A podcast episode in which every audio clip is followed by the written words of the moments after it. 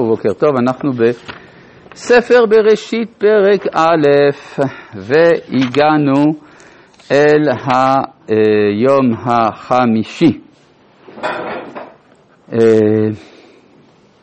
היום החמישי ואנחנו בישרצו, כן, פסוק פסוק כ'.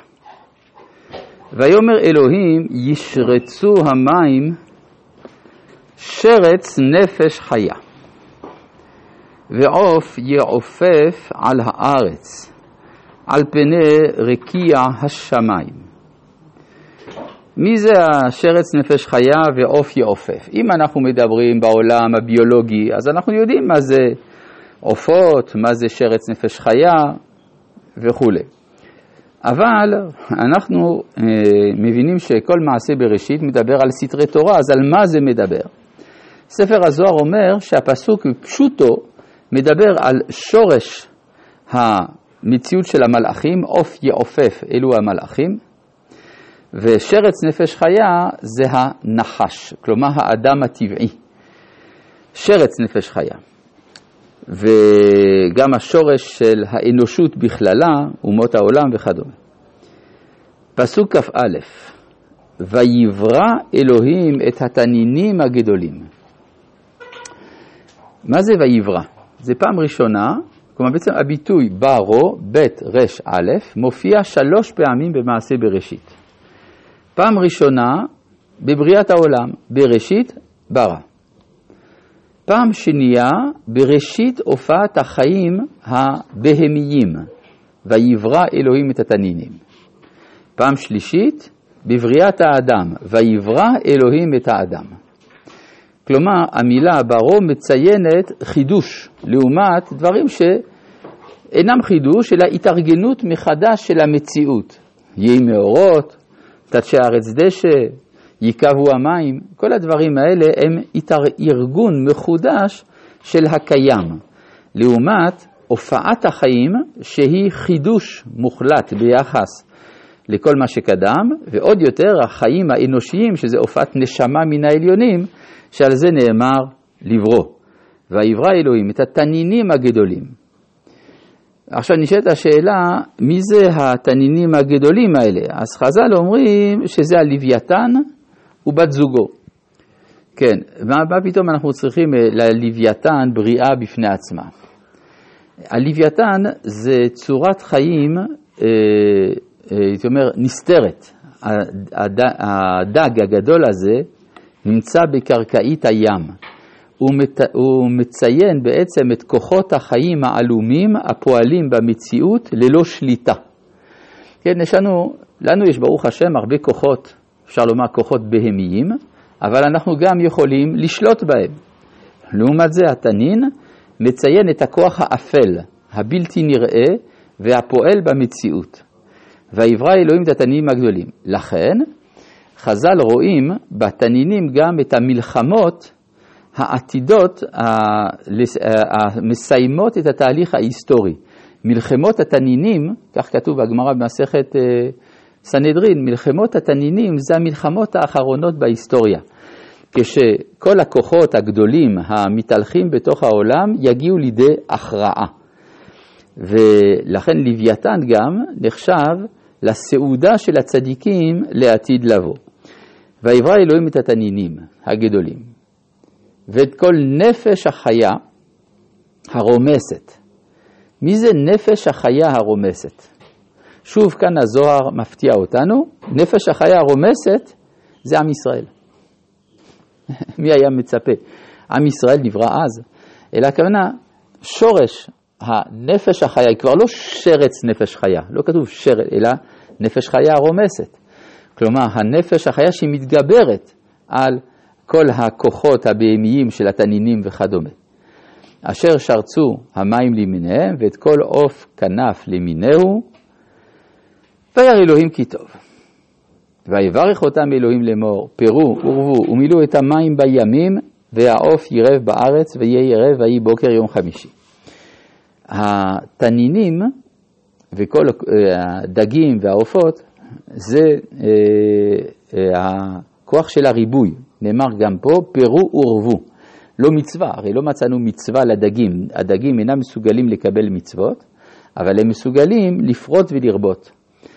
מכאן שהאות נון, האות נון בארמית, נון זה דג.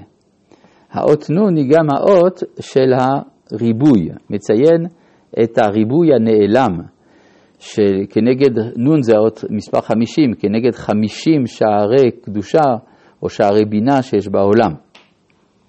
כלומר, מהיום החמישי ואילך יש, אפשר לומר, עלייה דמוגרפית, עלייה, עלייה דמוגרפית של החיים, מכאן ואילך הריבוי הולך ותופס יותר ויותר מקום.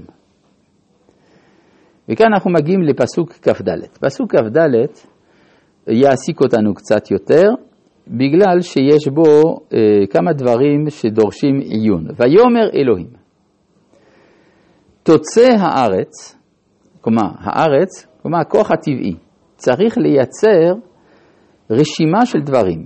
בואו נספור כמה. נפש חיה למינה, זה אחד. בהמה, שתיים. ורמס, שלוש. וחייתו ארץ למינה, ארבע. ויהי כן. כלומר, בתוכנית, אנחנו מדברים תמיד שבמעשה בראשית יש הבחנה בין התוכנית לבין הביצוע, אז בתוכנית של פסוק כ"ד צריכים להיווצר מהכוח של הטבע ארבעה סוגי דברים. אני חוזר, נפש חיה, בהמה, רמס, חייתו ארץ. בואו נראה מה יצא בפועל. פסוק כ"ה. ויעש אלוהים את חיית הארץ למינה, זה אחד. ואת הבהמה למינה, זה שתיים. ואת כל רמס האדמה למינהו, שלוש. וירא אלוהים כי טוב. אם כן, חסר לנו משהו. אם עושים השוואה בין הרשימות, אנחנו רואים שמה שהארץ לא הצליחה לייצר, זה החלק הנקרא נפש חיה. מהי אותה נפש חיה שלא עלה בידי הטבע לייצר? כדי להבין את זה, צריך להסתכל בפרק ב' פסוק ז'. בפרק ב' כתוב ז', פסוק ז' כתוב, וייצר השם אלוהים את האדם עפר מן האדמה, ויפח באפיו נשמת חיים, ויהי האדם לנפש חיה. אם כן, הנפש החיה שהטבע לא מצליח לייצר זה האדם. לפי זה גם מובן מה שכתוב מיד אחר כך בפסוק כ"ו, ויאמר אלוהים נעשה אדם. כלומר, אם הארץ לא עשתה את עבודתה, אז אני אעשה את העבודה. אבל אז נשאלת השאלה, למה להשתמש בביטוי כל כך מליצי, אניגמטי? למה אתה אומר נפש חיה? תגיד, תוצא הארץ אדם, בהמה ורמס. אלא שבאמת הארץ מסוגלת לייצר חלק מן האדם. האדם הטבעי, מה שנקרא נחש. מה שאיננה מסוגלת לייצר זה הנפש החיה שבו, דהיינו הנשמה שבאה מן העליונים. ומדוע הנשמה אינה יכולה להיות פרי הטבע?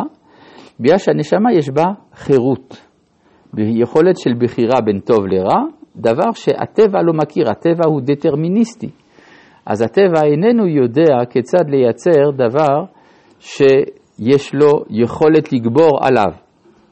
לכן, אף על פי שנאמר תוצא הארץ נפש חיה, ברור מראש שהארץ איננה מסוגלת לייצר נפש חיה. ולכן, אפשר לומר, כל מה שהתורה כאן מתארת, אם אנחנו רוצים לעשות הקבלה לתורת האבולוציה, זה מגיע עד האדם הטבעי. האדם הטבעי הוא בעל השכל הטבעי, או מה שהתורה מכנה בהמשך, בהמשך בשם נחש. כן? והנחש היה ערום, ערום כוונה חכם, מכל חיית השדה, כלומר הבהמה החכמה ביותר שיש, וזה האדם. אבל אז לא מובן, בפסוק כ"ו, לשון רבים, ויאמר אלוהים, נעשה אדם. אומר הרמב"ן, דבר שהוא ממש כנראה פשוטו של מקרא, שתוצא הארץ, הארץ לבדה לא הצליחה לייצר נפש חיה. אומר הקדוש ברוך הוא, אם כך נעשה אדם ביחד, אני והארץ נעשה את האדם. ואז יוצא שיש לנו כאן לראשונה, נברא, שהוא פרי של שיתוף פעולה בין שני גורמים, פעולה ישירה של הקדוש ברוך הוא, ופעולה של הטבע, ונראה מה זה עתיד לעשות.